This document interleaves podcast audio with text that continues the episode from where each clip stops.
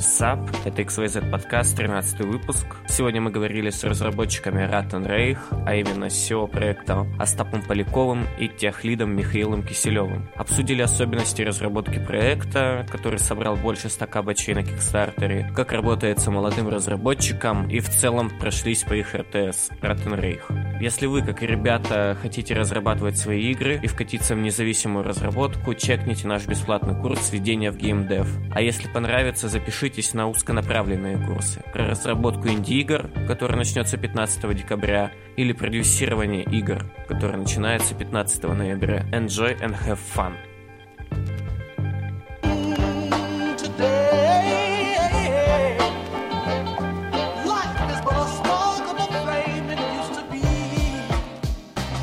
Всем привет, это XYZ подкаст. Сегодня у нас в гостях разработчики игры Rattan Reich. Именно из разработчиков у нас SEO компании и фаундер, собственно, Остап Поляков и техлит Михаил Киселев. А, насколько я понимаю, кстати, Миша, ты скорее креативный директор, тебя можно ну, назвать? на данный момент я, по сути, являюсь и первым, и вторым, а также еще некоторыми должностями. В общем, человек-армия. Забыл совсем сказать. Ваши ведущие Никита и Софья. Начнем сразу с первого вопроса. Вы сами о себе расскажете по очереди. Там порядок уж выберите сами. Всем привет, меня зовут Остап, я SEO проекта. А, я бы не сказал, что генеральный директор, потому что мы не являемся в данный момент полноправной студией, полностью зарегистрированы, то есть мы в ближайшее время пройдем регистрацию, тогда я вот свои права точно окунусь. Но в данный момент выполняю эти роли. Я занимаюсь очень много чем, в принципе, являюсь в основном поисковиком и организатором. То есть я организую общий процесс и веду поиск сотрудников. А, и самое, наверное, что прикольное – но, на мой взгляд, ну, взгляд, не особо полезно, это я занимаюсь лором, да. Быстро и лаконично, кстати. Давай, Михаил, Миша, чем да, ты занимаешься? Чем я занимаюсь? В общем, на протяжении двух лет мы вот со Стапом ну, уже разрабатываем эту игру. По сути, я выполняю роль как раз-таки, как вы уже озвучивали, тех лида. Отвечаю в основном за техническую часть проекта, в общем, движок, настройка, графику, все в этом духе. Ну, в какой-то части э, гейм-дизайнером еще также прорабатываем всевозможные интересные штуки. Ну и креативным директором, по сути, контроль осуществляю всех возможных сфер, ну, касаемо моделей, всех возможных вещей, что делают люди, в общем, контроль контроль качества некий. Сколько у вас сейчас людей в команде? А в данный момент э, именно тех, кто работает над проектом, около 20. В будущем команда будет э, расширяться, потому что нужны будут некие кадры извне а на временной или на постоянной основе, но в любом случае расширяться мы будем. Вы себя считаете инди или уже нет? Потому что 20 человек — это довольно много. Да, считаем, потому что мы, в принципе, хоть сейчас работаем с издателем, то есть у нас есть определенные договоренности, есть определенные полномочия и обязанности, но, несмотря на это, мы как бы все равно данный момент, я думаю, соответствуем названию independent. В принципе, независимые. В прямом смысле слова. IP за нами и многое-многое другое. В принципе, мы независимая инди-студия. Да, инди можно, я думаю, это как раз-таки про нас. Количество людей, думаю, здесь не, не столь важно. Инди — это когда мало денег?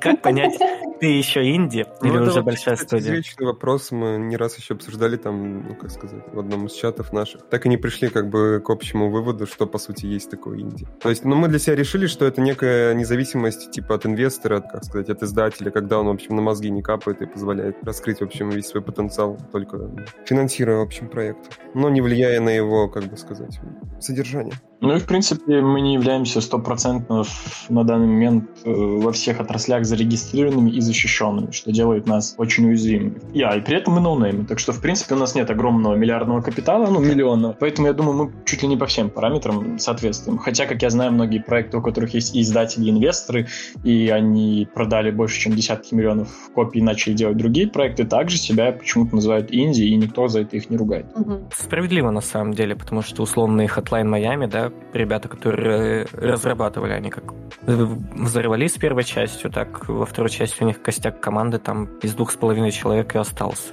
Так что я не думаю, что с этим должны быть какие-то проблемы с подобного рода классификацией. Да, Софа, извини, что перебиваю тебя. Что ты хотела спросить?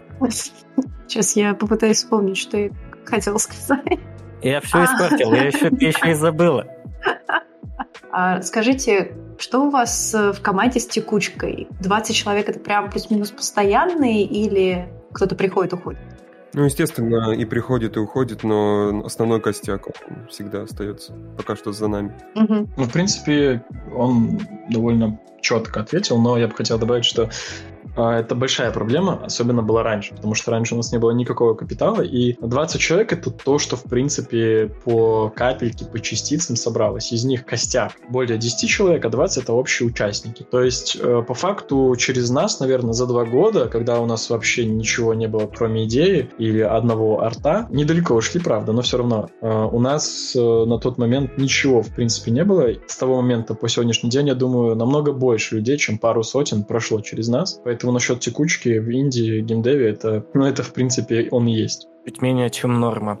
А каким образом вы делегируете полномочия в команде? ну, то есть, например, если ты SEO, да, ну, маленько общались тут для контекста, у тебя супер раскачаны софт-скиллы, это чувствуется, ты, то есть, обычно не лезешь в движки, там, в имплементацию каких-то игровых моментов. Этим, например, руководит Миша, а занимаются подчиненные программисты, грубо говоря. Или как вообще выглядит, так сказать, вертикаль власти у вас? У нас есть распределение, но у нас никогда нету такого. Так должно быть, потому что сказал я или Куфинсу. Мы можем покусаться, в принципе, но наша главная задача сделать так, чтобы человек, который выполнял действие, даже если ТЗ было не столь точное, он более-менее более прочувствовал сам проект, его стилистику, грубо говоря, слушал музыку, смотрел фильмы примерно в этой же, ну, скажем так, в этом направлении, и он автоматически уже приходит заряженный и, грубо говоря, промотивированный всем этим. И у него, когда ты ему кидаешь какой-то концепт из набросков, даже не полноценное ТЗ,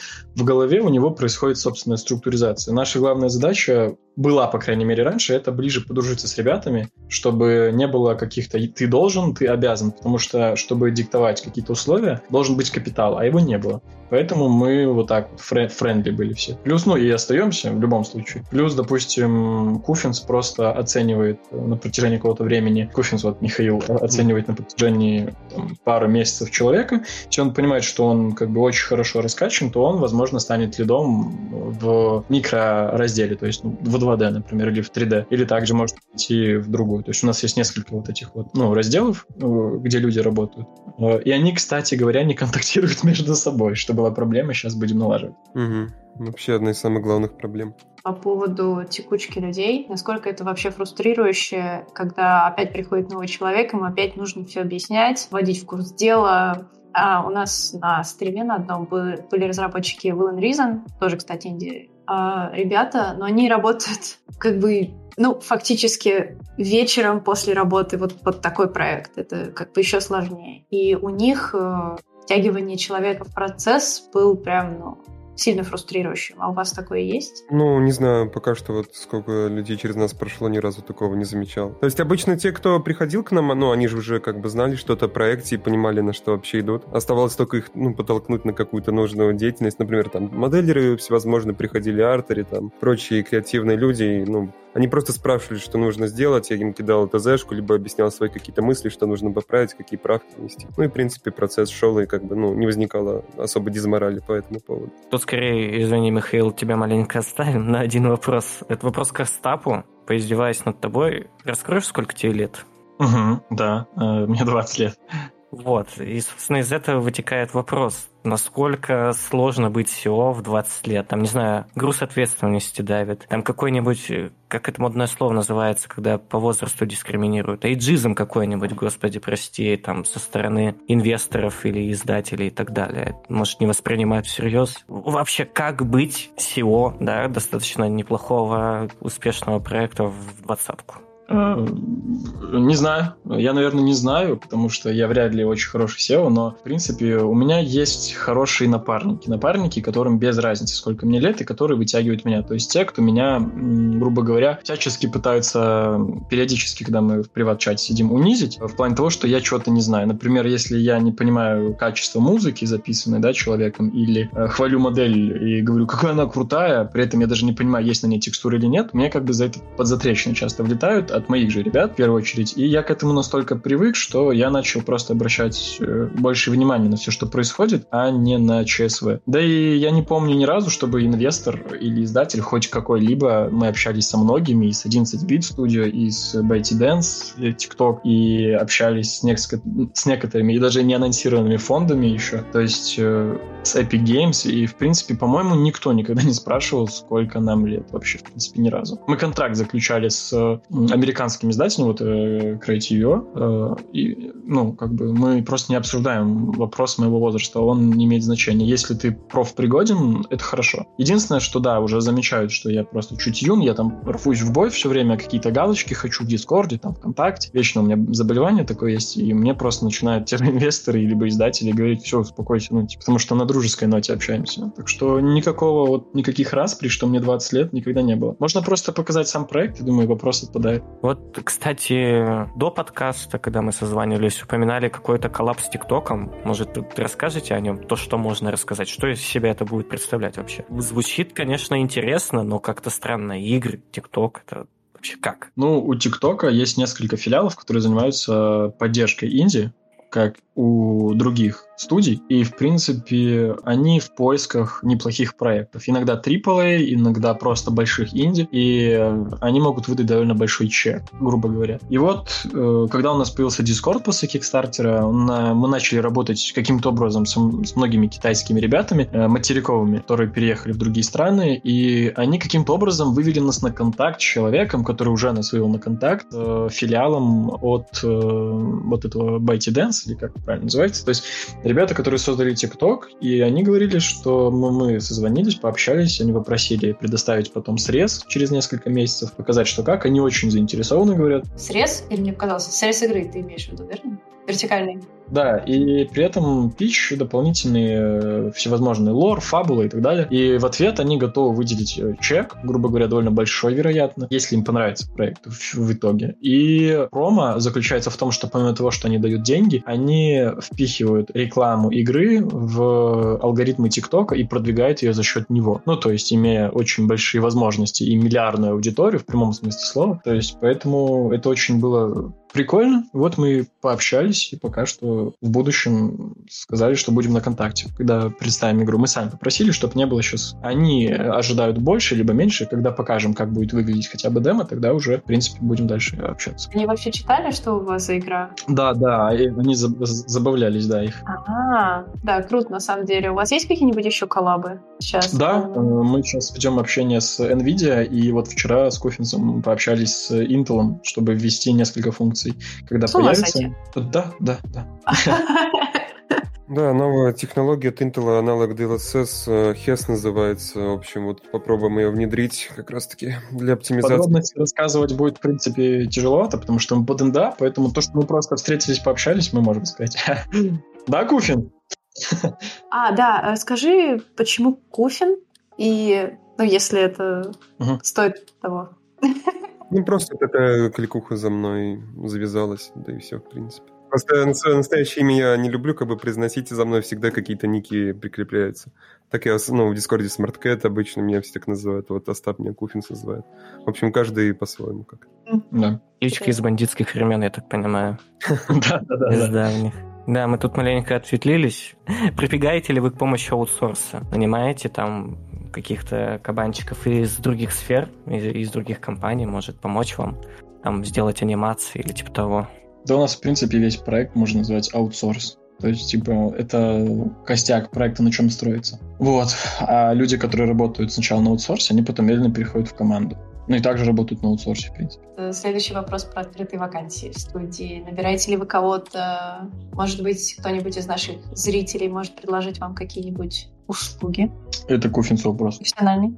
Ну, на данный момент ищем э, лида программиста, очень, очень востребованы в этой вакансии, также его помощников. Аниматоры, риггеры, все, что связано с синематиками, э, моделеры, environment артисты, саунд-дизайнеры. В общем, грубо говоря, все самые необходимые люди. Всех ждем, как бы будем рады общению. Джуны, мидлы, ну вот лид, я понял, программист нужен, а остальные какого уровня? Мидлы джуны, в принципе. Ого. Вы будете им платить, да, если не секрет? Прям деньгами? Прям деньгами. Деньгами. Прям настоящими баксами, хрустящими зелеными. У нас есть несколько ребят, которые с нами работают. Вот наш лид, который, в принципе, занимается персонажкой, он делает довольно неплохих персов, я бы сказал, даже уже очень хороших, и сейчас он прокачал скиллы, и по факту он работает на основной работе джуном, но при этом его уровень, и все это понимают, и на его работе и так далее, что он уже давно как бы за, перевалил за медла. Поэтому, в принципе, это уже не столь важно, какой ярлык у него будет, главное, чтобы соответствовал качеству проекта. Мы не можем просто очень сильно э, выделывать график, то есть она должна быть хорошая, красивая, оптимизированная, но мы не можем ее сильнее развивать. Мы развили до определенного уровня, для РТС это как бы уже довольно неплохая графика. Дальше уже не стоит идти, нужно вот мы выбрали свою стезю и пытаемся оставаться в ней, потому что если будет бесконечное развитие графики, то в итоге это не то, что, ну зачем, ну это Battlefield будет, так не надо. Ну просто бюджет не резиновый, так-то можно было бы разыграться гораздо сильнее. В принципе, слушатели, вы информацию, надеюсь, переварили. Если вы напишите ребятам которые разрабатывают Рейх, у вас есть шанс поработать, наверное, над одним, без лишней лести, из интереснейших проектов на данный момент в СНГ. И в плане сеттинга, и в плане того, что, господи, прости, это РТС, которых на рынке-то раз-два обчелся. Мы к этому вернемся чуть позже. Упомянули о условиях работы, о хрустящих баксах. Интересно. Я плюс-минус всегда это всем задаю. Можно не отвечать, если это больная тема, конечно. Угу. В каком темпе работаете? То есть вы кранчите по жести или стараетесь как-то менеджить work-life balance для своих работников, как там очень-очень-очень осмысленные ребята? На момент пока что довольно-таки лояльно, потому что у нас еще идет некоторый предпродакшн, а тоже ну, ну, пару месяцев вперед и будем уже работать в более усиленном темпе. Ну да, если что, кранчи как бы в видеоигровой индустрии это скорее нормально. Они не поощряются, но не бойтесь ничего, те, кто слушает наш подкаст. Отличный способ прокачать свои скиллы и показать, что вы крутой работник. И наоборот, свалиться и умереть. И... Да, финальный вопрос этого блока про набор там в команду и все прочее. Как хантите спецов? Может, у вас ХР есть какой-нибудь там на зарплате, на полставки, или вы сами всем этим занимаетесь? Я, я поисковик, я ищейка, я всех ищу сам. Вау. Все на своих силах пока что. Ну да, да. Бывает, что люди приходят извне, бывает, кто-то сам напишет, бывает, у нас есть несколько серверов, не знаю, можно, нельзя. В общем, gameportal.co, э, как бы есть Discord такой, там много как бы хороших ребят, мы подружились, и периодически кто-то может прийти, то есть кто-то спрашивает, у вас вакансия открыта, мы такие, да, они такие, блин, ну давайте попробуем, ну давайте. То есть э, приток оттуда никто не может остановить, ну то есть нельзя его недооценивать. А в принципе есть такая прекрасная, такое прекрасное приложение, ВКонтакте называется, вот, и мне очень удобно там искать людей в разных абсолютно пабликах, в в разных сообществах. И, и получается, да. Это, это, это очень, очень личный, очень женский вопрос. А, скажите, у вас есть роудмэп на, на, ну, вперед на несколько месяцев? Просто Конечно. Да, вот мне просто интересно, получается, что у вас есть какой-то набор задач, которые вы хотите выполнить, и у вас прям есть понимание, когда вы хотите это реализовать. Ну да, но так как это игры индустрия, у нас в любой задаче всегда стоит сбоку сноска дилей 1-2 месяца. Как бы. Да, форс-мажоры неизбежны. Один-два месяца это довольно много. Просто последний роудмэп, который я прям так ну, прочитала внимательно, это был роудмэп Валхейма, потому что я очень люблю Валхейм. И у них в целом roadmap был типа, ну, очень размазан по году. От того, что ты структуризируешь очень сильно, в принципе, roadmap, э, это не дает тебе никаких гарантий и ничего вообще. Ты как бы, да, просто человек, который занимается организацией, если это идет вот, звено, связующее команды, есть какие-то ребята, либо этим занимается SEO, либо его команда, это удобно, это удобно. Но даже без roadmap, в принципе, можно сделать неплохой проект и примерно уложиться по срокам. То есть он ничего не гарантирует, просто он uh-huh. снижает ну, мыслительную нагрузку как бы организационного аппарата команды. И все, в принципе. И дает какие-то ложные надежды, в принципе, ребятам, которые работают рядом. Все. Угу. Лайфхак от меня для всех тех, кто хочет вообще вписаться в Индии. Если начинаете что-то делать, первое же, что вы должны сделать, это записать свои идеи, их составить хотя бы небольшой какой-то краткий диздок, потому что это очень помогает. Прям вот советую всем. Да, потому что потом включается Альцгеймер, и все забывают свои идеи, и вчера вы говорили об одном, а завтра, а завтра этого нет. И периодически, если не выбрать в самом начале главные ключевые, они могут оказаться кор-механиками, которые потом, в принципе, невозможно добавить. Пишите диздоки, да. Все диздоки, всех уровней, технические. Хотя бы общий план для начала. Ну, короче, как после планерки, короче, надо все записывать. Да, да. Но если вы не хотите терять время и деньги, допустим, у нас было много времени, мы его теряли и не занимались углубленно такими вещами, как организацией и вот, допустим, доками. Сейчас же начинается новая эра, и жалко деньги. То есть э, время, ну, все, у всех оно как-то какой-то безграничный ресурс, кажется, на данном этапе, но это не так. То есть у нас нету ни времени, зато у нас есть небольшое количество денег. Если неправильно их потратить, соответственно, даже просто, просто расписать доки правильно, раздать людям задачи, это уже может сэкономить огромное количество денег, которые можно потом потратить на что-то еще. То есть э, иначе просто запутаешься, потеряешься и переплатишь 2-3 раза, и в итоге э, в мусор. У вас есть предыдущий опыт каких-то других проектов разработки? Может, у каждого из вас лично или, может быть, вы в целом в этом составе этой команды что-то уже делали. Просто откуда, откуда у вас уже есть понимание того, что есть вот такой вот roadmap, на него нужно потратить столько-то денег, и чтобы не переплатить? Для этого, в принципе, я существую, наверное, во всей уже индустрии, получается, сколько лет восемь начинал, по сути, с модов для Крадиса. Вообще, по сути, просто вот эта игра Крадис, это моя игра, как сказать, которая подарила вообще, сделала меня тем, кто я есть, просто благодаря того, что я зашел ну, в редактор у нее. Дарила тебе по тебя. сути, я здесь и сижу, да, благодаря этому. В общем, не знаю, кучу времени изучения CryEngine движок. Жалко, что он сейчас скатился, превратился вообще в неюзабельное нечто. Очень жаль. Ну и помимо этого потихоньку пересел на Unreal, на прочие другие вещи. То есть, по сути, прошел вообще огонь, воду, медные трубы там от моделинга до в программировании, текстурировании, в общем, по сути, все абсолютно отрасли. Но особо сильно нигде не задержался и просто понял для себя, что в какой-то момент мне просто, как бы, знаешь, э, голова напиталась знаниями, но просто уже не хочется ничего делать, легче просто командовать. Ты просто знаешь, как бы, направление, как нужно людей направлять, что нужно, зачем нужно следить. И как бы все строится ну, вокруг твоих мыслей, и все ну, нормально работает в итоге. Плюс куча, куча было знакомых, ну, хорошего такого уровня, которые, ну, на протяжении вот как раз-таки моей жизни меня тоже учили, обучали всевозможным приколюхам.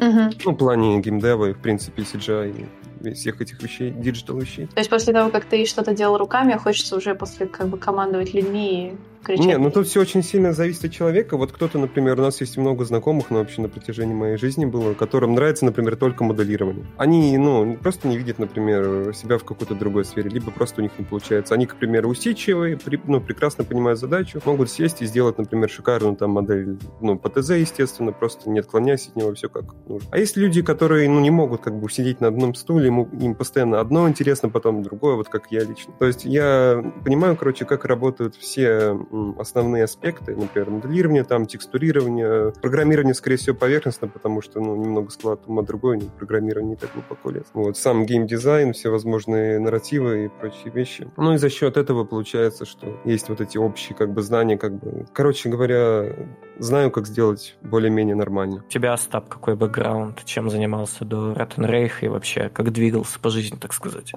Да никакой это дебют. В принципе, много, много чем занимался, но я бы не сказал, что это что-то очень важное. Я, я, я был ищейкой, искал людей а, для разных э, микропроектов, для своих собственных. Это начиналось лет с 13-14. Очень кринжовые смс. Они, в принципе, не очень поменялись. Я очень плохо пишу. И э, мы давали недавно объявление, и большинство комментов было, что они составлены просто неграмотно. То есть э, много было проблем с грамотностью, потому что я некоторое время уже давно проживал к тому моменту не в СНГ и общался в 90% не на русском. Но это не важно. Прикол в том, что я просто искал людей, вот, да, помогал каким-то мелким проектам, каким-то более таким серьезным, пытался помочь, э, пока не ушел оттуда. Я бы сказал, более-менее адекватный проект. Это а вот потом повстречал меня, да, и все изменилось. Да, это, это наш дебют. Если убрать весь тот кринж, что был за 7 лет, я бы не сказал ничего очень достойного. Может, мама моя бы меня похвалила, да, перечислила сейчас все мои заслуги за эти 7 лет, но это кринж в большинстве своем. И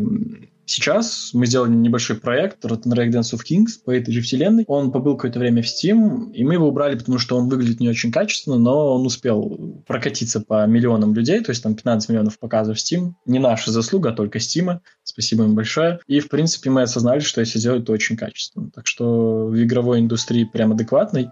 Это мой дебют. Как вы вообще пересеклись между собой?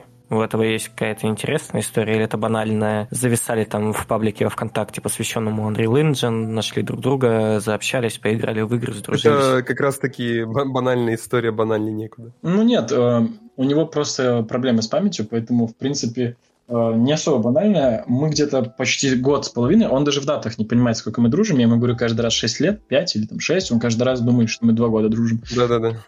Прикол в том, что когда мы с ним познакомились, я занимался микропроектом «Викинги», э, который не вышел, э, и мы делали, мы хотели снять синематик первый. И вот э, дали объявление, от, ответило несколько людей. Администратор одной группы по Unreal, Иван Галимов, прикольный парень, я у него в ЧС почему-то. Вот. И, в принципе, и вот Куфинс мне тоже ответил. Но он просто меня, грубо говоря, зачем-то послал, и на этом наш диалог закончился. На протяжении года я ему кидал точку, какой-нибудь вопрос, а он мне, вот такой у нас диалог был пока, каким-то образом мы не зацепились за одну и ту же я даже не очень помню. Какой-то разговор начался то ли про Третий Рейх. Я не помню, ну что-то такое. Ну, понятно, да. Как всегда, в принципе. Ну, как у всех так бывает. Вроде познакомился с кем-то, а потом раз и болтаете про Третий Рейх. Boys be the boys, как говорят в американских фильмах. Ну, пацаны мутят пацанские мелочи. Вот, кстати, ты упомянул, что совсем не важно, что ты жил за рубежом. Я знаю, это такая журналистская работа. На самом деле, я вчера, позавчера все выпитал у вас специально, чтобы воспользоваться этим на подкасте. Ты учился в Австрии, при этом сам из Беларуси. Uh-huh. Ты, Остап. Uh-huh. Вообще, как так получилось и на кого ты там учился? А, я учился в высшей школе туризма. После... Сначала я отучился в своей школе в Беларуси. Я закончил 11 классов, но периодически я был в Австрии. Это странный момент. То есть я жил полгода, даже больше там, полгода тут. При этом как-то умудрился закончить школу неплохо. И потом я поехал учиться в колледж в Австрии, в высшую школу туризма на этот, как называется? А я не помню сейчас. На Какой-нибудь гостиный менеджмент, туристический менеджмент? Типа, типа отельный бизнес, там, хотелье и так далее. Ну, короче, выдуманные профессии. Ну, три года было прикольно, забавно. Вот. Потом я на полгода бросил, и потом опять вернулся, и, в принципе, закончил. И я приехал обратно. Мне не понравилось. Ты один из тех, кто работает не по образованию, получается. Ну, я думаю, как и, в принципе, в моей стране это не то, что распространено. Я не знаю в моей стране, кто бы работал по образованию. То есть, я думал, да. в, Бел... в Беларуси заставляют отрабатывать типа, после универа два года, что ли, у вас там? Или... Ну, так я, нет, я, я же очень умный, я всегда на платной учусь. А, хорош. Не потому что есть э, средства, я их найду. Мне просто главное, что потом меня не заставляли бы тратить просто так, ну, ни за что, как бы за то, что, за то, что мне учитель объяснял э, вещи, которые я и так бы понял, э, и, в принципе, уделял минимум внимания, я за это должен три года, грубо говоря, в какой-то деревне отрабатывать. Меня это не очень устраивает. Угу. Да. А, тут к Михаилу вопрос аналогичный. Ты вообще как учился, на кого, где, какой у тебя бэкграунд, кроме ну, того, что ты что-то делал там в Критеке и так далее? Грубо говоря, совершенно никак не пересекается пересекается ну, мое обучение, по сути, ну, с тем, где, ну, где сейчас, по сути, потому что первое, где я учился, это была самая обычная. По-моему, что-то типа автомеханика, там я проучился, в общем, год. Но, кстати, хочу подметить, меня по здоровью там не смог дальше остаться, но за счет того, что я, ну, в принципе, люблю машины, люблю оружие, всю вот эту технику, и это дало мне какие-то познания, знаешь, в плане, типа, ну, как работают всевозможные механизмы и так далее. То есть у меня любовь к технике, по сути, вот после первого шараги до сих пор еще в моем сердце было. Второе, в общем, место, где я учился, это я уже ушел оттуда. Это был техникум получается. В общем, гру- грубо говоря, вторая, в общем, специальность это была модельер, дизайнер, технолог э, одежды. Вот. Там я, короче, доучился до конца. По сути, раб- ну, ужасно это было, мне совершенно не нравилось, я там ну, максимально отлынивал, так сказать. Ну, в общем, закончил, тоже вот нас хотели запрячь, чтобы мы два года там отработали, все такое, но тут как раз-таки начался коронавирус, и, в общем, плавно потихоньку я оттуда ушел не, представляешь, как э, удивительно это слышать, потому что почему-то почти все гости заканчивали какие-то мажорные МГУ и прочие первые меды. И я тоже с таким достаточно провинциальным образованием такой думаю, вот мой брат наконец-то пришел на подкаст. Я в одной котомке. Нет, тут просто проблема, знаешь, в чем? В чем, что тебе нравится и куда ты попал из-за того, что из обстоятельств. Вот, например, вот первая профессия, вот я только сейчас осознал, что на самом деле, вот если бы меня из-за здоровья туда не кикнули, я бы с удовольствием бы, ну, продолжил бы этим заниматься, техникой, всеми вот этими вещами, потому что ну, мне это интересно, на самом деле. Вторая профессия была ни о чем, я просто, по сути, ходил, лишь бы отходить, лишь бы поскорее избавиться, но, в принципе, что и произошло. Вот. А все вот эти знания в плане, там, графики, там, движков и так далее, это, по сути, было хобби с детства, как я говорил, что что я в Crysis просто зашел в редактор, и меня просто затянуло по сути, на всю жизнь. То есть без курсиков, там, без всякого... Конечно, так это когда еще было? Это все начиналось, наверное, 2000, не знаю, когда это было. Прям вот когда я в Crysis зашел, сколько мне лет было, не знаю, наверное, лет 13, может, 12. То есть тогда ни о каких, типа, курсах там платных вот этих вообще не было речи. У нас, конечно, в городе есть, типа, ну, институты по программированию и так далее, но там нету таких вот вакансий, именно там какой-то дизайнер, там, например, еще так далее. Там вот именно программирование. И всех, кого я знал из этого института, они говорили, что их учат какой-то бредятине в основном. И тем, что... Ну, короче, они не хотят этим просто заниматься. Тут просто все зависит от желания и от истины, как бы... В общем говоря, то, что к сердцу ближе, тем и стоит заниматься. Мы поговорили про вас. Давайте теперь перейдем конкретно к проекту, который выстрелил на Кикстартере. Еще, кстати, ты упомянул, Остап, что он прошелся по Стиму. А что ты имел в виду под этим? Там новелла, насколько я понял, прошлась. Без, как бесконечное лето, только про войну крыс. Не, новелла была интересна, мы просто ей мало времени уделили, мы, по сути, просто прощупывали Steam вообще, как работать с ним теперь, ну, имеем. Ну, да. ну, мы за месяц ее сделали, и это как бы было видно по ней, что ее за месяц сделали. Ну, сами арты в новелке, я видел скриншоты, когда ресерчил неплохие, менюшка просто ужасная была, парни, извините. Ну, менюшка страшная, конечно. Да там, в принципе, повествование ни о чем, если там просто если арты посмотреть. Вообще, мы очень благодарны Антону, нашему вот этому человечку любимому, который отрисовывает нам все вот эти арт. Без него бы, наверное, РР тоже, скорее всего, бы ну, не удался. Это один вообще из не было бы. 99% все, что сделано и вообще из артов и так далее, это чисто Антон. Перед тем, как Софа задаст следующий вопрос, э, новелла — это такой приквел, да, я так понимаю, да. к истории? Потом мы перевыпустим его. Мы делаем сейчас после Kickstarter комикс для бейкеров, тех, кто задонатил, и потом он будет в общий доступ, и, может быть, его на Amazon будем продавать. Он, в принципе, будет похож по повествованию. Вау. В общем говоря, эта новелла объявляется не каноном. Да. Расскажи, Остап, о нашей идее, что мы вообще планируем сделать именно вселенную, не ограничиваясь одной лишь игрой. Мы планируем сделать вселенную, не ограничиваясь одной игрой. Чуть подробнее немножко. Аниме? Кстати, про аниме. В принципе, стиль рисовки крутой. Мы выбрали, что для IGN мы туда попадали, и они довольно много подобного контента выкладывают. У нас скоро миллион просмотров будет на IGN, да. Прикол в том, что мы хотим сделать некоторые микромувики, которые в стиле, наверное, рисовки 2D, похожие на анимационные японские мультики. А вот, э, грубо говоря, чтобы немножко раскрыть больше вселенную, потому что мы делаем вселенную, мы сейчас пишем лор для того, чтобы ее э, на Западе продвигать. У нас большое комьюнити Запада. После Кикстартера появилось. Все они в основном вахолюбы, как и мы. Э, и, грубо говоря, они сами каким-то образом и развивают что-то, и двигают. То есть мы заметили, что это очень выгодно и очень интересно. То есть мы попробуем сделать сейчас фабулу, продвинуть ее, чтобы, грубо говоря, ну, Вархаммер держись. Типа, идет РР. ну, шутка, конечно, но все же. Потому что настольные игры э, и подобные моменты по типу книг, комиксов, каких-то дополнительных мобильных игр, полноценных на компьютер, в RTS или FPS, это уже не имеет значения, но именно вот в этом лоре было бы неплохо. Опять-таки же, даже если это делать уже не мы будем, а наши правообладатели, например. И чтобы там было все канонично и без э, противоречий, пожалуйста. Пожалуйста. Мы этом постараемся. Софа, хорошо. Вот как вы сказали, так и будет, честно. Так и будет, да.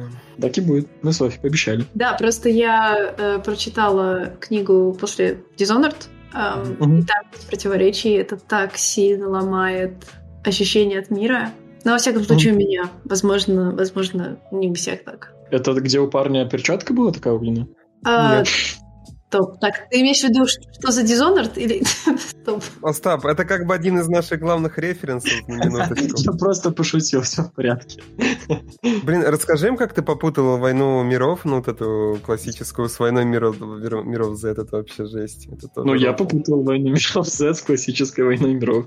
По-моему, была статья то ли на ДТФ, то ли еще где-то. На, типа, на писал... Unreal, на Unreal. Да, и он писал, типа, ваше, типа, вдохновение, откуда вдохновляетесь, он просто пишет «Война миров Z» про зомби, которая Хотя мы вообще подразумевали войну миров, которая, ну, треножники вот эти забыли. Слушайте, просто на самом деле э, в русском прокате зачем-то мировую войну Z, World War Z, Z mm-hmm. перевели как «Война миров Z». Это вообще разные вещи. Ну да. Вопрос про сеттинг. Мы сейчас как раз говорили mm-hmm. про лор. Почему антропоморфные животные, которые бегают с оружием? Да, вы хотели выделиться каким-то образом, или это из чего-то вдохновлено? Я скажу так, в принципе, выделиться не получится. У нас, я бы не сказал, что очень хороший антропоморфный сеттинг, У нас просто 99 комментов э, в СНГ это вы просто приклеили головы животных в основном, да? Проблема в том, что так и есть, потому что у нас финальная стадия антропоморфизма, где уже как бы эволюция дошла до той степени, что животное почти уже не отличается от скелета человека, кроме каких-то моментов в лица, хвоста, лап и так далее. То есть, поэтому это раз, вот, да, это всем критикам нашим хотя это прикольно. А мы не против критики. Я далеко ушел. И, в принципе, мы не можем выделиться, потому что есть много игр, в которых что-то очень антропоморфное и красивое. Ну, допустим, в Вархаммере, Скавены и так далее. Да, да. Прям очевидно рефер референс. Да, но прикол в том, что... Мультик «Зоотопия». Да, я тоже.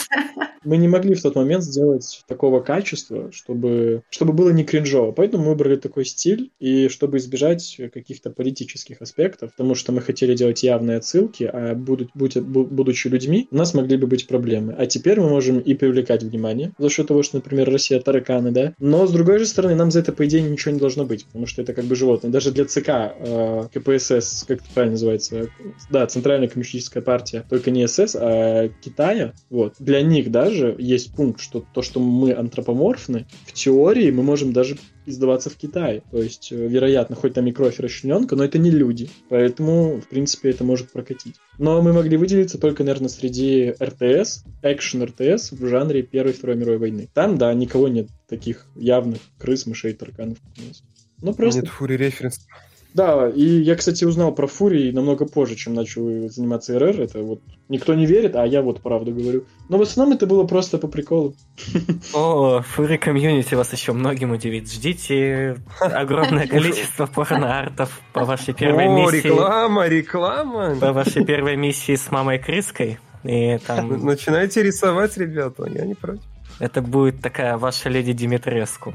Да, кстати, почему ну, мама, да. мама крыса? Это какой-то символизм такой? Это где? Ты про последний пост? Который? Да, да, да, что у вас будет. Или это просто нарратив для обучалки? Это у нас, один из персонажей. Да, у нас э, внутри игры есть что-то наподобие из Вархаммера вот этот вот э, девушки. Сёстры бури или как? Ну нет, э, в Вархаммере, в лоре, в, вообще, в принципе, это все знают, есть как Сестры бы сестры битвы. Да, сестры битвы. Вот что-то аналог подобных, э, подобного ордена есть, в принципе, в игре. У нас нет религии, да, чтобы не присесть. Вот, но принципе, у нас есть некий, некий орд этих девушек из бывших монастырей, которых император, грубо говоря, назначил защитниками города, ну, такими негласными, и дал им права. И девочки начали росли, ведь мальчики на заводы могли идти, а девочки в тот момент были не очень полезны. Поэтому их начали переобучать на будущие военные профессии. И вот некоторая, ну, милфа такая, симпатичная, красивая нимфа взрослая, ну, антропоморфная крыса. Вот, в принципе, она уже довольно взрослая, у нее много рангов, и просто первая миссия будет идти от ее повествования. Она как бы батя комбат, мамка комбат, вот и все. Есть такая байка про то, что Нер Автомата там обыгрывает около 20 фетишей, э, ну, за, за, за всю игру. Э, вы уже два захватили, как бы Фурии и сочные Милфы. Мое уважение и почтение, как бы. Да, про быстренький вопрос про параллели. Они плюс-минус очевидны. Ящерицы японцы, драконы китайцы, крысиный рейх Германия, тараканы Российская империя, но просто потому, что они единственные имперские, по-моему, этот э, имперская фракция, да, такая не, не азиатская при этом. А, и они борются с революцией, и все в таком духе. Вот по поводу мышей, я так понимаю, это что-то усредненная такая европейский, европейский альянс или Европейский Американский альянс, такое среднее демократическое государство. Это Антанта только без России. То есть у нас Россия в другом ключе реализована. А это, в принципе, по лору это 38 независимых республик во главе с двумя империями. Пока что. Потом третья, типа США, кондры появятся. А пока что там есть две главы. Это империя Франкс империя Ангул. Ну, как бы понятные параллели вот, которые, в принципе, являются лидерами этого альянса, и все остальные это мелкие государства, как государство Бенилюкс, и другие, которые, в принципе, являются в подчинении в данный момент у этих стран. И они как бы все время борются между собой, как в Сенате Рима, за влияние. То есть, как в Стеллариус, они борются постоянно между собой, чтобы чем больше стран выступит, допустим, за какой-то новый закон Франкса, ну, соответственно, тот закон выйдет. И наоборот, как бы, и поэтому у них вечная там а, утопия демократическая. Мы, мы высмеиваем демократов, вот так. Тут Тогда такой вопросик. У вас все про Первую мировую, про дизельпанк и прочее. Как у вас с, с рефер, референсами из реальной истории? общаетесь с какими-нибудь историками, смотрите Гоблина на Ютубе и все в таком духе. Основно на реальных событиях. Да, но у нас нету пока таких контактов в СНГ. А, проблема в том, что у нас, в принципе, есть парень, китаец, который живет, в принципе, сейчас в Канаде. Э, он сам с материкового Китая, и он смог взять со многих университетов Китая и Японии, которые связаны с исторической основой, э, полноценные документы в PDF на сотни страниц каждой, грубо говоря, фракции, ну, грубо говоря, э, Германия времен ПМВ и старше до конца Второй мировой. Там по годам каждые три года, как выглядела униформа, каска, подшлемники, всякие, допустим, какие-то мелкие даже заклепки на рубашках, в зависимости от региона, в зависимости от дивизии, в зависимости от того, а, где они воевали, на каком фронте, в какой год, в какой период, какой был период года, зима, весна, осень, лето и так далее. Касаемо бряшек, где их производили, основные эмблемы, там всего просто столько, что с ума сойти. И так э, все фракции у нас есть, то есть начиная от англичан и французов, немцев и России, заканчивая э, Китай, Китаями, их было пять, их даже больше было, революционными Китаями эпохи Второй мировой, потому что у нас Китай Япония это не Первая мировая, а вторая, но же смесь, вот. Заканчивая Японией, когда она была в Антанте, заканчивая периоды, когда она стала фашистской и так далее. То есть каждые пять лет, то есть у нас очень много прообразов каких-то их революционных армий, дополнительных. Плюс также у нас есть друг, не знаю,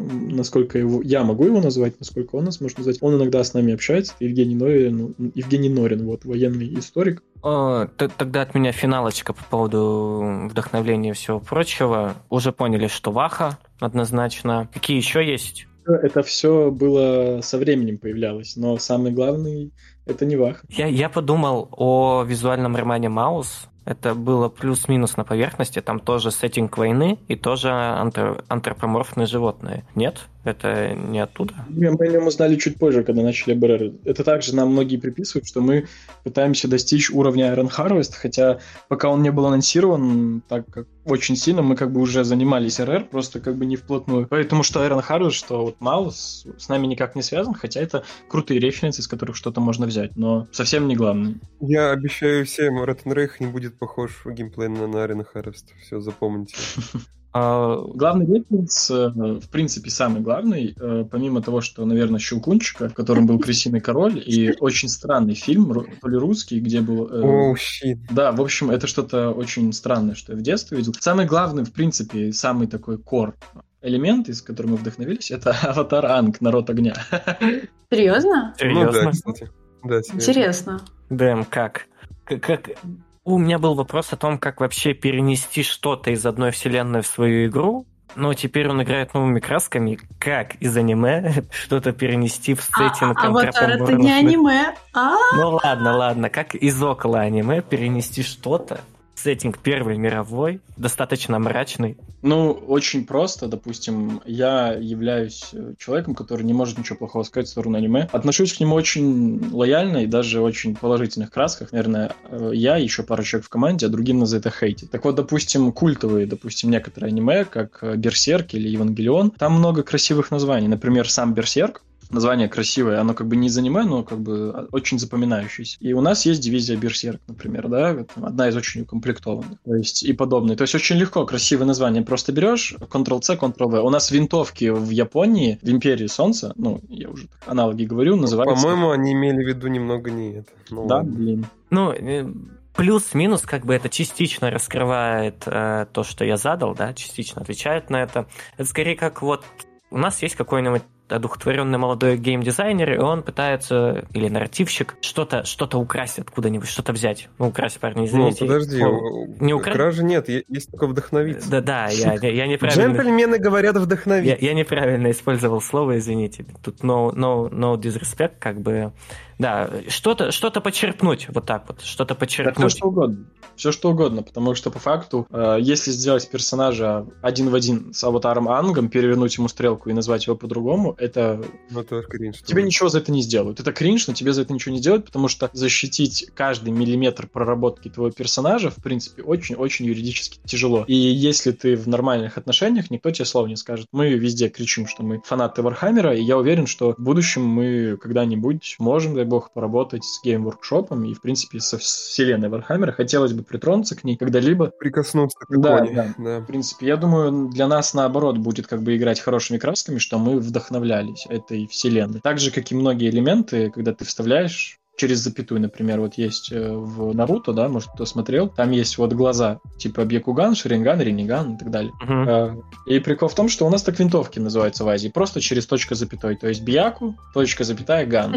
Я не уверен, что будут проблемы у нас из-за этого с японцами. Э, это прикольно, это как такая очень креативная пасхалка для своих, для тех, кто выкупит. Также и персонажи, это касаемо всего. Ты можешь взять простой концепт любой игры и сделать просто вдохновившись им же. Просто просто в каких-то красках его поменяют. То есть тебе за это, по идее, ничего не будет. Единственное, что ты можешь, если тебя очень волнует, ты можешь связаться, как мы сделали. Мы сделали танк по концепту какого-то человека. В прямом смысле слова, наверное, украли. То есть мы просто сделали, мы нашли красивый концепт и один в один сделали. Мы написали этому человеку, он сказал, да, пожалуйста, используйте. На ArtStation просто связались, он разрешил нам, дал права, и, в принципе, очень хорошо к нему относимся, он к нам. Да, для тех зрителей, кто не понимает, каким образом что-то парни из Вархаммера взяли, просто загуглите первый корпус смерти Крига, и вы как бы поймете, что можно посмотреть.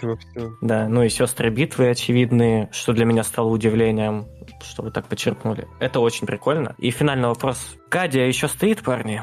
Или Кадия пала? Э, Кадия всегда в сердце и никогда не падет. Вот и все. Солидарен с Остапом. Я хотела спросить, наверное, про USP. Какие у вас USP проекта, вот, чтобы вы выделили? И мы пошли гуглить, что такое USP. А, ой, unique... I'm sorry unique selling points. То, что у вас уникальное в проекте, и чтобы вы рассказали питч про свою игру. Вот прям. Ну, Куфинс дерзай. О, ну поехали.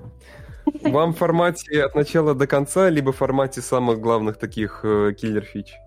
Киллер фич, я думаю. Вообще, а, когда мы все это задумывали, мы хотели показать как бы страх войны, потому что вот тот же Айрон Харрис, всякие другие РТС, там юниты мрут, как бы они пропадают и все, типа, они просто ну, валятся на землю и все, как бы, и пофиг. Мы, короче, хотели показать реальный страх войны, чтобы, ну, раненые, убитые солдаты там мучились в вагонах, там им отрывало руки-ноги, то есть расчлененка там была вообще очень жесткая, как трейлеры, наверное, видели, может, мы даже еще лучше. Mm-hmm. Ну и вообще, как бы, это больше игра будет про пехоту, нежели про какие-то гигантские гигантские танковые там баталии, где там 500 танков. Такого, скорее всего, вряд ли будет. Мы хотим уделить больше всего пехоте внимания. Это первое. То есть расчлененка, всевозможные анимации, перелазывания, чтобы, короче, персонажи, ну, чувствовались прям живыми, чтобы тебе было ну, страшно смотреть на их как бы мучения, если их там разорвало где-нибудь и так далее. Mm-hmm. Вот. Следующая киллер-фича, скорее всего, я обрисую ее. Почти очень мало в РТС, а именно где используется огнестрельное оружие. Данная фича была использована в Manowar, но она там совершенно не была раскрыта полностью. Это всевозможные возможные оружия ближнего боя.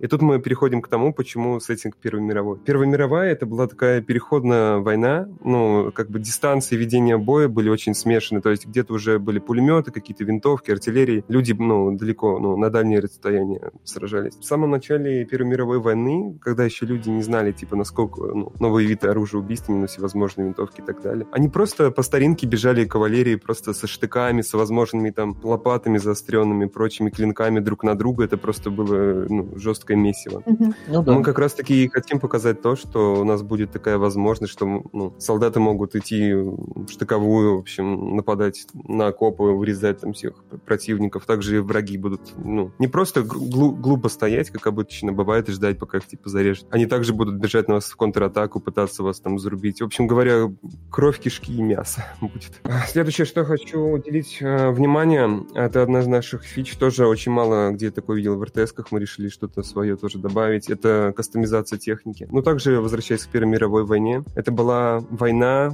по сути, период экспериментов, когда ну, рождались как раз-таки, зарождались основные типы машин, там была куча всякой всратой техники, это, там гигантские какие-то танки неповоротливые, какие-то машины, у которых вместо колес спереди лыжи, сзади там гусеницы там и прочие, ну, диковинки, грубо говоря. И бицикло тобой. Кто понял, тот понял. Он будет в игре.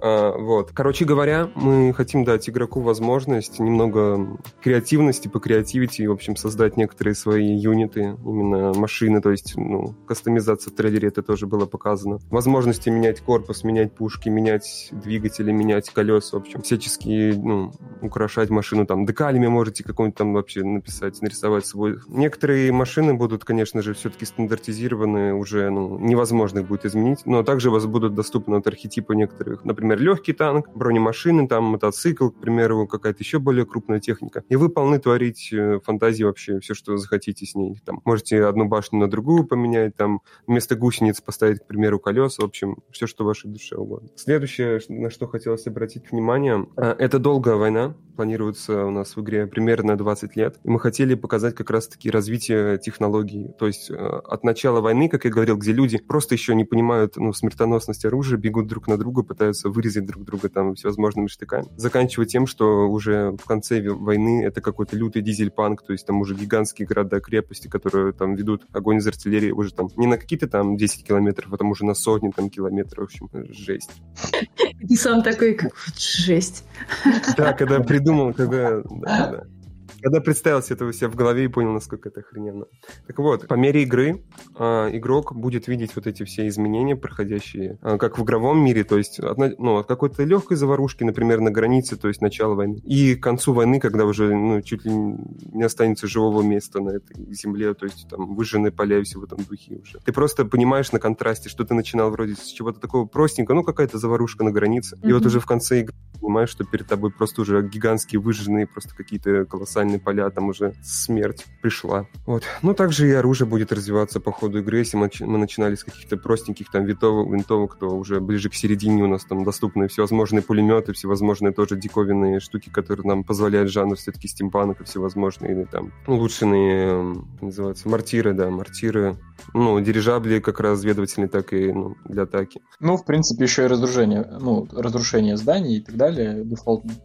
Также, естественно, естественно, ну, грех не сделать разрушение, попытаемся сделать его как можно более-менее оптимизированным, потому что тот же Iron Harvest, вспоминаем, там просто, если робот там давил какое-то здание, там, FPS, все, ложился насмерть. Вот, попытаемся Класс. это реализовать. Что у нас там еще осталось было клево? Я думаю, из основных таких кор это, в принципе, все. Есть микроконтроль юнитов и снабжения, то есть не получится просто танчиком кататься. Танки очень дорогие и очень громоздкие создания в игре, и им постоянно нужно топливо. То есть у нас это вода для пары, либо потом дизель. То есть должны будут маленькие машинки по типу блоха, которые подъезжают и постоянно заправляют э, и поддерживают боевую единицу. Также у нас медики и снабженцы, автоматические солдаты. Их можно вручную играть, а также просто одной кнопкой автоматизм. Значит, чтобы они сами бегали э, и снабжали солдат патронами, винтовками, э, допустим, медикаментами, гранатами, вообще всем, что нужно, грубо говоря, в зависимости от, от типа юнит. То есть медики... Я вспомнил еще две вещи довольно-таки важные. Первое, почему ну, мы это сделали, в общем, первое лицо. Вы, наверное, видели его в трейлере, да. либо еще где-то.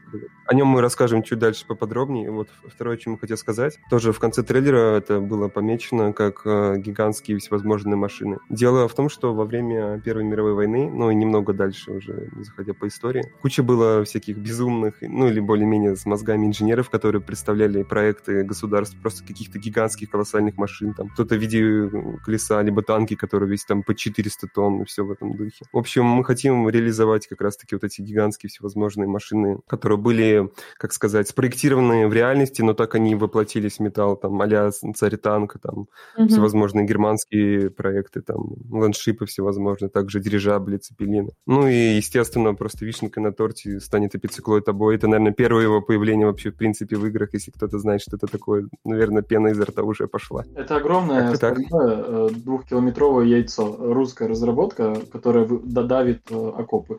Но эти юниты сразу люди, наверное, представляют не пойми что.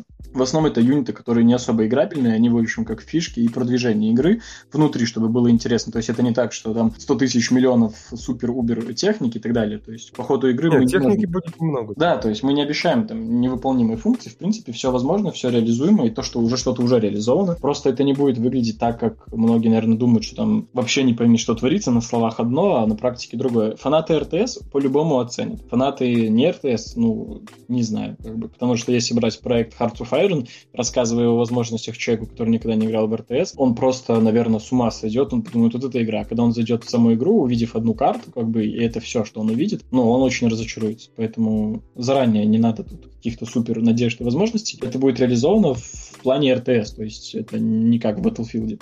Угу. Хотя так же. Ну, хотя, хотя кто знает. Э, это фишка от первого лица. Я помню, еще в детстве играл в игру Rise of Failed Civilizations. Там что-то в сеттинге Древней Греции, вот эти вот Древнего Египта и всего такого. Там был очень простенький такой слэшер, иногда можно было включить, когда у тебя накапливался какой-то какая-то энергия, и ты мог там развалить всех одним героем и так далее. А вы, давайте так, если не секрет, откуда фишку посмотрели? Из какой-нибудь Call to Arms? Или... Э, на самом деле нет. Call to Arms крутая штука, на самом деле, и я могу сказать, что она повлияла. У нас интерфейс чуть ли не один в один, но в принципе, то, что очень сильно повлияло на это, это как бы фанаты Кикстартера и ТикТокеры, которые нам постоянно писали FPS, FPS, FPS. Ну, немножко не так, как бы. Во-первых, э, ну, технические возможности нам, как бы, спасибо большое, что мы живем в 2021 году, когда нормально ну, мощные движки есть, мы можем это реализовать. Вот, как бы, и это, во-первых. И, во-вторых, как раз-таки для погружения в эту темную атмосферу, когда ты не просто, как я говорил, свысока смотришь на всех вот этих раненых солдат, а когда ты сам можешь, типа, стать одним из них и прочувствовать вот эту всю атмосферу, типа, пробежаться по окопам, испытать вот этот, как бы, гнет э, ар- артиллерии и прочих, когда пули свистят. То, то есть это будет какой-то обязательной фишкой, чтобы мы могли как бы туда погрузиться? Или это, нет, это, естественно, ну, по своему желанию игрок может как бы в юнит обселиться и начать. То есть это в любой момент, там никаких специальных условий не надо? Есть специальные условия. Ну, я не могу сказать, что прям абсолютно в любой момент, ну, в какие-то, ну, в, каких, ну, в каких-то миссиях, скорее всего, этого сделать нельзя будет, а в каких-то, наоборот, это, ну, придется сделать, чтобы, ну, передать какую-то... В зависимости от того, какую, типа, мысль мы хотим донести на уровень. Mm. В общем, если человек фанат FPS, он спокойно может погрузиться, просто у него есть два варианта. А, погрузиться два раза в FPS, FPS, это как пример зайчики, да, там за тысячу очков, условно говоря, а, и при этом сделать не особо много, но зато посмотреть. Э, он не особо долго, вероятно, проживет. А, либо же он может купить за тысячу очков танк, который как бы даст намного больше. Поэтому человек О. будет сам выбирать. В принципе, это Да, это жутковато, кстати, что если ты вселяешься, то ты недолго живешь как бы довольно жутковато, потому да. что если ты сверху на это смотришь... Ну да, такого не будет, как в Battlefield, либо в Call of Duty, что ты вот так вот вселишься и просто выкисишь там половину там, ну, ты более становишься приоритетным у врагов, так что ты, ну, тебе придется не сладкого. А просто еще суть в том, что ты не... Ну, с учем обычного FPS ты как бы постоянно с чекпоинта начинаешь заново играть. И здесь ты можешь как бы умирать и возвращаться, получается, обратно на общее поле битвы, верно? Да. Ну, да. И вот, вот это как раз жутко, потому что ты понимаешь, что вот оно, вот это вот существо, которым ты сейчас управлял, оно как бы все, да. у него не будет перезапуска. Как и у нас не пропадают, в принципе, трупы. То есть у нас трупы превращаются в меши, в объекты более низкополигональные, но создается эффект того, что куча трупов остается в принципе. Но только в тех местах, где нужно ходить, конечно, они будут пропадать, но именно там, где они не препятствуют движению юнитов, грубо говоря, будут трупы мясные, то есть для того, чтобы человек понимал, что это не просто, вот как в основных играх, он воюет волной, волной, волной, а трупы будут накапливаться, и он будет видеть, чего ему стоило пройти лишние 100, там, 200 метров игры, или захватить ту или иную точку, что он будет видеть, как в Total War, в принципе. Это, это, это я, кстати, такой ну, вопрос, наверное, сильно геймплейный задам. Будет ли это как-то отражаться на геймплее? Потому что, возможно, это мешает стрелять, Куча целиться, трупов? да. Ну, это больше уже технически во время плей-тестов мы... Знаете, мне это напомнило очень эволюцию атмосферы в Fallout. Первые два Fallout, они изначально были довольно депрессивные. А, ну, mm-hmm. и не то, что прям вот совсем депрессивные. Там, был, там, там, там, есть, и, там есть место иронии, а, но вообще в целом ощущение такое, что ты как бы гуляешь действительно по выжженной земле. И это жутко. Mm-hmm. Буквально пустыня. А в каком-нибудь четвертом Fallout это просто ну, плюс-минус аттракцион. Ты ну, да. да, да, да. И, и, и, и вот сейчас вы как бы наоборот так возвращаетесь, будто... Возвращаем. Ну, это вообще, по сути, наша главная идея, вернуть как бы вот эту всю дарковость, по сути, в игры. То, что сейчас они все выглядят как-то цветасто, несерьезно, но, в общем-то, даже в том же Iron Harvest заходишь, там крутые были трейлеры, прям нагнетанием атмосферы, а, блин, по сути, что трейлер, что игра, но это совершенно разные вещи. Там угу. никакой такой атмосферы уже нет. Угу. А скажите, в конце, после вот, ну, вы сказали 20 лет, верно? Там будет эта история происходить? Война? Да. Приблизительно, да. Угу. А там будет биологическое оружие типа коронавируса? О, это уже отдельная тема. Есть, есть, сразу отвечу, есть химическое оружие с самого начала, это газ, Поэтому есть нужно Но касаемо биологического оружия, очень, очень опасная тема из-за истории в том, что Япония на самом деле применяла биологическое оружие на материковом Китае, а также планировала для США это сделать. И люди, которые были жертвами эксперимента во времена Холокоста эпохи Японии по отношению к Китаю, грубо говоря, это очень такая странная тема. И с одной стороны, прикольно это реализовать, э, бактерию какую-то, но с другой стороны, в связи даже не с... Мне плевать на политические ситуации в данный момент, но все-таки это как то же самое, что сделать концлагеря, грубо говоря. Как бы прикольно, реалистично, но, в принципе, люди, которые прошли через это, я думаю, не очень были бы рады, в принципе, если бы сейчас э, увидели это. Знаешь, я думаю, что просто сейчас э, это ощущение гораздо более реалистичным может получиться, потому что сейчас мы все сидим дома, условно говоря, вот Москву закрывают завтра буквально на опять локдаун, и ну, у да. нас каждый день больше тысячи человек просто умирает по официальной статистике. И поэтому сейчас вообще биологическое оружие, оно как бы немножко более понятно. Мне Вопрос кажется, в том, как это показать, потому что биологическое оружие в РТС э, да, и, да, да. Ну, за час как бы не особо должно что-то делать. Иначе это будет не то, что биологическое оружие, это нечто неконтролируемое. Да, это, скорее всего, механика для игры уровня... уровня... Э, э, я забыл контурные карты, как назывались, известные. А, которые... там, по... где нужно сразить весь мир? Нет, нет. Известная игра а. в сеттинге 20 века. Hearts of Iron. Да, да, да. Mm. Хой, вот, mm-hmm. это бы механика подошла им, если там этого нету. Там вообще искусственный, ну, услов, условно говоря, как разработать алгоритм заражения, это, это немножко не то, что химическое оружие, там же нужно проработать то кто, кто с кем взаимодействует, и это, конечно, сложно. Ну, мне просто кажется, что длительность уровня не настолько как бы великая, чтобы прямо настолько заморачиваться. По сути, нет, если все это упростить, то то же самое биологическое оружие в плане геймплея, скорее всего, будет похоже просто на то же, ну, газовое обычно. Да, да, да, да, кстати. То есть, ну, стоит ли вообще игра свеч в таком случае? Это нет, да. Мы так хорошенечко поговорили, у нас осталась финальная пятерка вопросов, но у меня есть два. Давайте их как-нибудь два ржатых зададим и пятерку нормальных. Первый, можешь раскрыть э, вот это вот Михаилу скорее вопрос pipeline технически какой-нибудь э, интересной механики. Вот, допустим, как реализовано, да, не прям до строчек кода, но вот примерно с технической точки зрения реализовано переход, переход из RTS в первое лицо и наоборот.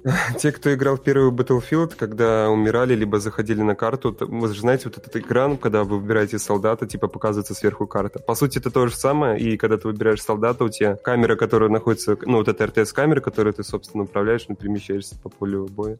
Посессится, грубо говоря, передается под управление вот этому юниту, которого вы ну, выбрали. Ну и, собственно, проигрывается анимация вот этого влетания, типа, в юнит и там какой-нибудь такой фейд экрана темный. И вы уже, типа, в этом юните. Грубо говоря, это визуально будет похоже на Battlefield 1. Потому что там это, ну, идеально, в принципе, реализовано. Угу. Но это как бы неохота показаться чересчур дилетантом, но это не как будто бы совмещать две игры одновременно, то есть FPS и RTS. Это, это не супер трудно затратно, там не в таком духе, да? А, в плане по оптимизации то, что, ну, вид камеры, типа, да, меняет да, да, угол. Да. А у нас изначально все рассчитано так, что вы можете камеру, ну, типа, под любым углом вертеть и любоваться всевозможными красотами. То есть это не такое, как в Red Alert, где у тебя камера зафиксирована, ты никак, ну, типа, знаешь, не сможешь по другим углом посмотреть. Ты можешь камеру опустить хоть до земли, там, во всех деталях рассмотреть модели, там, текстуры, все, что захочешь. Окей, okay, и тогда э, второй вопрос перед финальными. Если, да, вы говорили, что там кто-то оскорбляется на то, что тараканы русские и все такое, и мне прям показался это супер очевидный референс про вот эту вот известную э, в американских интер интернетах ее любят называть зомби-аттак, но я знаю, что у нас есть какое-то официальное название, это когда... Атака мертвецов, что да, ли? Да, да, да. Как... Будет, будет. И то есть я думал, что тараканы они, потому что вот был вот этот вот, э, ну вот этот вот случай исторический, когда русские солдаты выбежали там под газом, под всем таким. Ну, скажем так, у тараканов очень сильный резист газу, так что вот, да, я, вряд ли это на них сработает. И, и я думал, что это типа такое, такой, такой метакомментарий, что ли, что вот был такой случай, и русские как, как будто бы сильнее других переносили газовые атаки, давайте сделаем да, тараканами. Нет, не такая логика, да, была? Нет, нет. Ну, у нас, в принципе, хотелось реализовать, да и, возможно, крепость Осовец будет, но проблема не в этом. Прикол в том, что таракан у нас это как раз-таки дань уважения этой эпохи, потому что этот, исто... ну, этот случай в мировой истории, он по факту единственный. И мы решили сделать как бы фичу, баф э, фракции тараканов не только визуально, что у них четыре руки, и они иногда могут вести бой из нескольких рук, грубо говоря, стрелять из нескольких пистолетов, не двух, а там трех, четырех, да, револьверов, то у них есть определенные бафы. Первое то, что... Генерал они... Грибус. Да, а, они, во-первых, устойчивы к газовым атакам полностью в основном, то есть в честь как бы вот этого поступка. А второе, это то, что у них очень прочный слой хитина, то есть когда мы будем сражаться против тараканов, у нас не будет обычные линейные винтовки, у нас будет что-то калибром больше там 12,7 иногда, чуть ли не дробовики. И некоторые огромные узкие такие штыки, мессеры, как бы ножи такие вместо штыков. Поэтому у нас все винтовки там будут называться штурмессеры на этом фронте восточном. Чтобы можно было, таракана штыком нельзя пробить, его можно убить только в щели между хитином внутри тела. Соответственно, с ними очень тяжело воевать, при этом их многочисленность поражает. Поэтому это одна из фракций, которая особо мирная. То есть у нее есть огромная армия по лору, но при этом она как царек сидит, в принципе, и просто смотрит за фаном остальных стран. Иногда помогая, не помогая. Ну, типа а, и я так понимаю, они озабочены по лору э, внутренней проблемы. Вот как раз у них революция назревает, что как бы аналог российской социалистической революции. Ну да, в Красном Драконе она уже изначально идет, и она заканчивается в связи с э, войной с Японией временной. У тараканов первые пять лет ее нет, но где-то под конец игры они самовыпиливаются из игры, потому что у них свои собственные проблемы, из-за этого больше идет упор на западный фронт. Но потом будет как бы одна небольшая миссия, в которой будет уже следующий бой с коммунистическими тараканами, хотя такого в реальности не было. Хотя коммунистических тараканов. Я подумал, что тараканы эффективная фракция до тех пор, пока не, не изобрели дихлофос. Как бы... Ну да, как бы это поэтому, в принципе, когда про паразитов говорили, вот цианид — это как бы газ, который, в принципе, против мышей и крыс, а дихлофос — это пытаются изобрести против тараканов. Но он тоже не особо эффективен. Вот, кстати, возвращаясь э, к тому, что будут тараканы, не будут, какие масштабы примерно игры запланированы, сколько компаний, на сколько часов сюжетка, mm.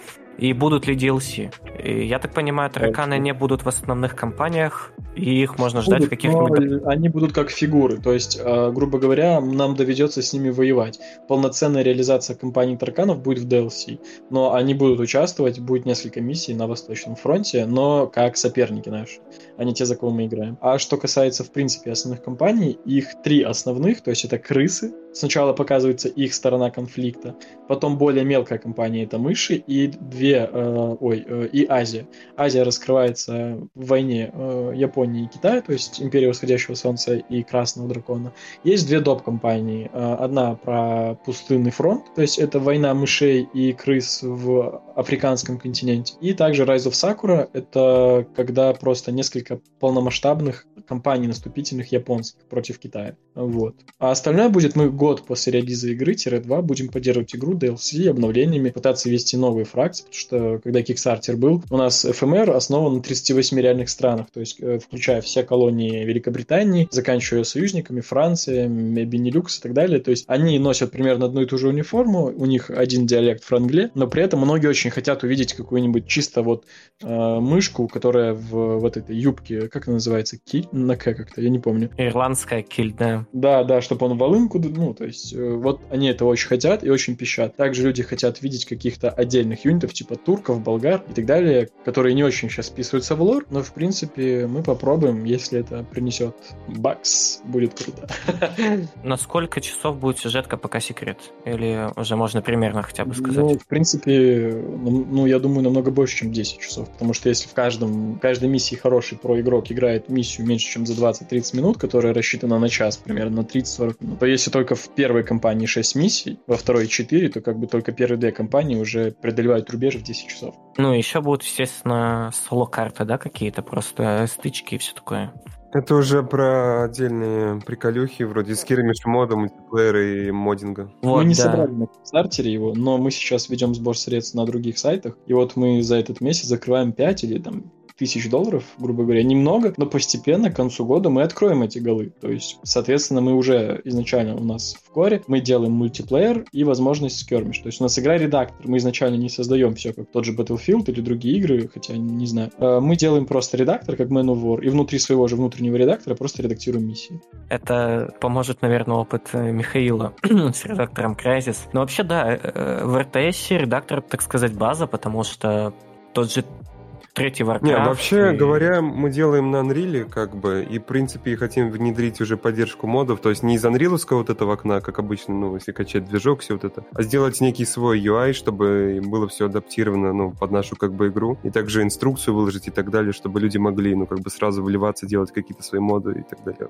А также мы обязаны выпустить игру на, play... на последнюю серию консолей, PlayStation и Xbox. Мы обязаны. Это проблематично, но мы обязаны. Проблематично играть на сосках. да, извините. за, за страшное наименование джойстиковых этих штучек. Сложно очень играть на них в RTS. Интересно, как вы интересно, как вы это реализуете. И последняя часть этого вопроса. Вы говорили о том, что авиация будет. Это не будут отдельные юниты, я так понимаю. Это будет что-то типа как вызова помощи или... Да, да, да. Как корабли, какие самолеты, это просто как бы help. Ты э, за очки просто их покупаешь, они сбрасывают бомбу или, грубо говоря, снабжение, или зажигательные, или разведчики. Ну, типа того, так же, как и корабль и поезда, как бы огонь артиллерии. В принципе, как и в базовых РТС. Угу. Но десантный дирижаблик будет, это моя личная хотелочка. Управляемый. Вау. Похвально, похвально. Хороший инсайт, mm-hmm. наверное. Но как мы это реализуем, насколько красиво это большой бюджет. Easy. Бюджет-то у нас не резиновый, и, в принципе, будет довольно тяжеловато. Но если инвесторы появятся, я думаю, не появятся, будет проще. Для меня этот вопрос уже известен, но давайте его еще раз обговорим, потому что остальные-то его, очевидно, не слышали. Что, на ваш взгляд, помогло вам собрать на Кикстартере такую достаточно большую сумму для э, независимого проекта? Я напомню, там, поправьте меня, если не прав, 118 тысяч евро или почти 130. 118 тысяч долларов. Долларов, ой, извините. Или 108, я точно не помню, но больше 100. Вот, да.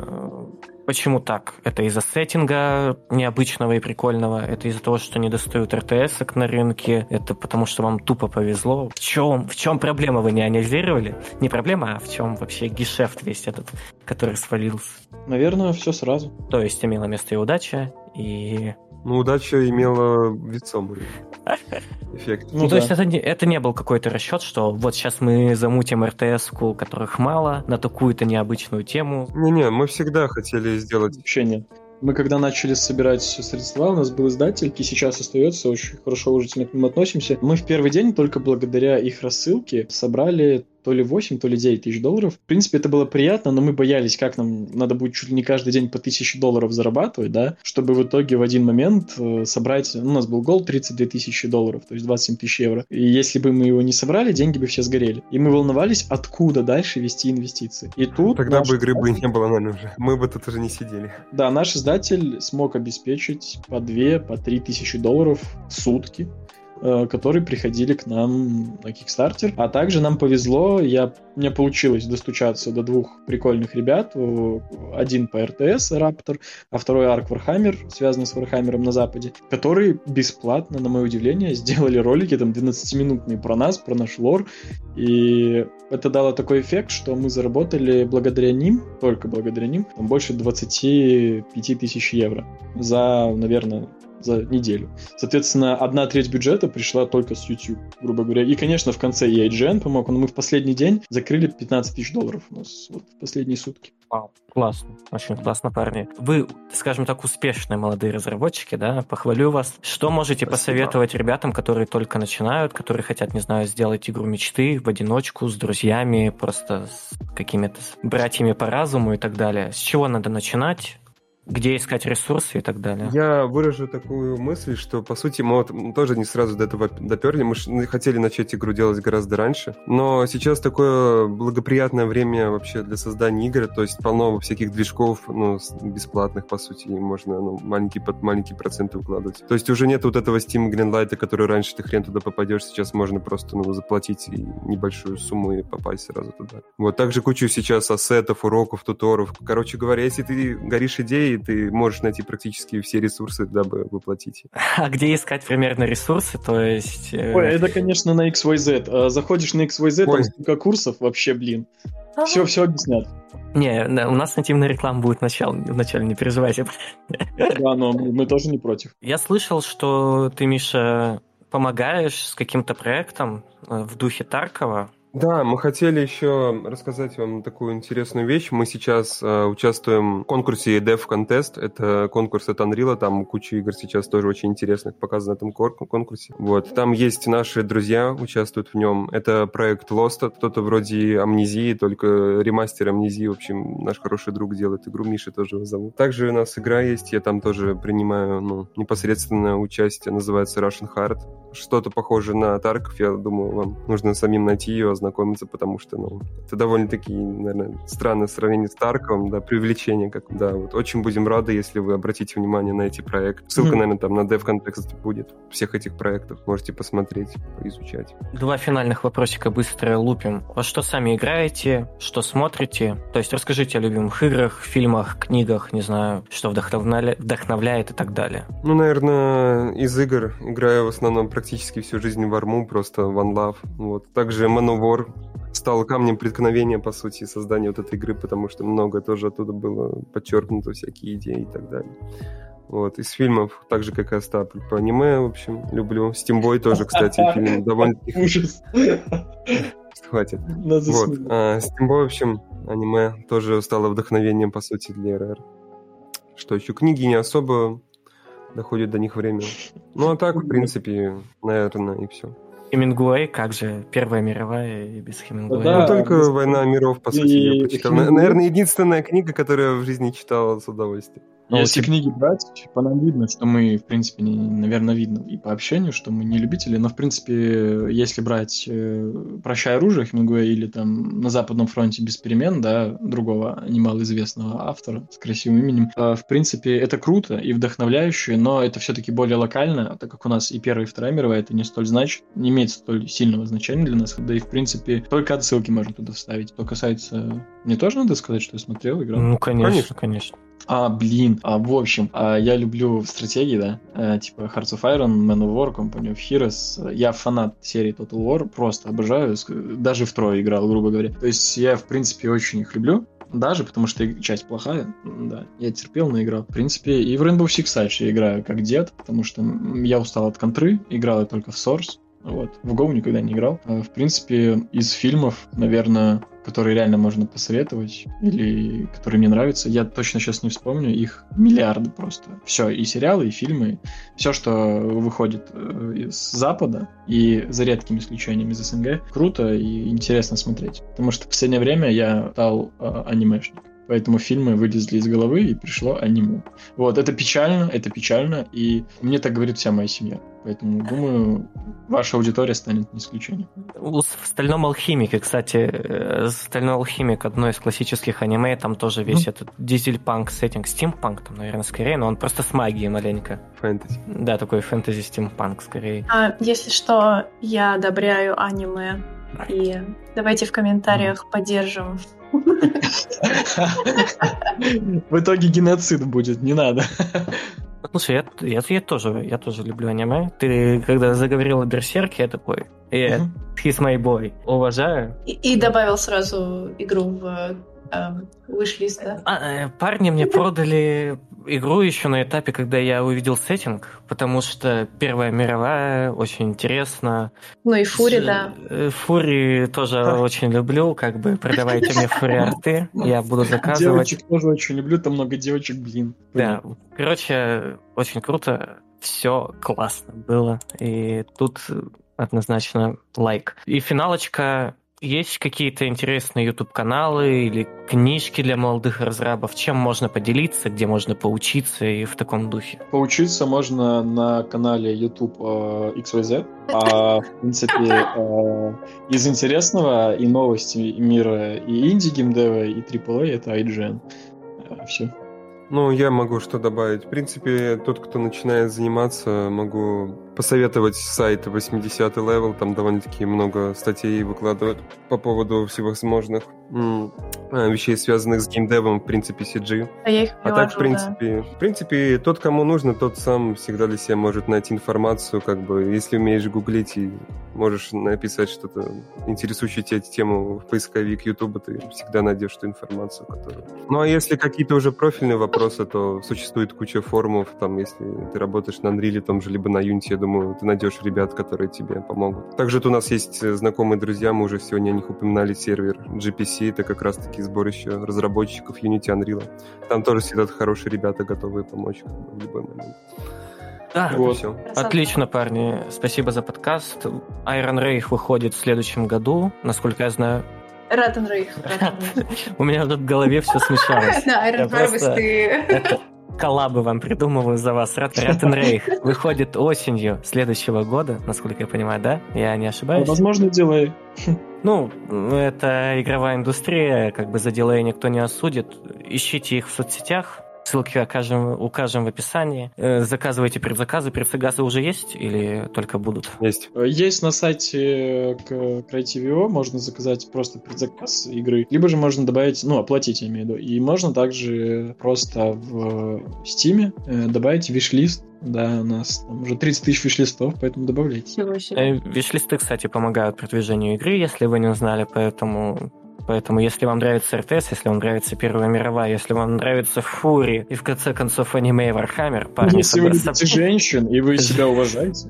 Женщин... Если вы любите оружие и всякие грандиозные штуки. Да, то есть парни напихали столько всего в игру, что можно любить, поэтому обязательно чекните хотя бы, посмотрите трейлеры и последите. Все-таки это интересный прецедент, хорошая российская разработка, которая взлетела на Kickstarter. Поэтому тут ничего, кроме уважения и чисто пацанской вот такой схватил, схватил, типа, обнял Дай и... краба, да? Дал краба, обнял и поцеловал. В общем, это был XYZ подкаст. С вами были разработчики Ратен Рейх Остап и Михаил, авторы XYZ Никита и Софья.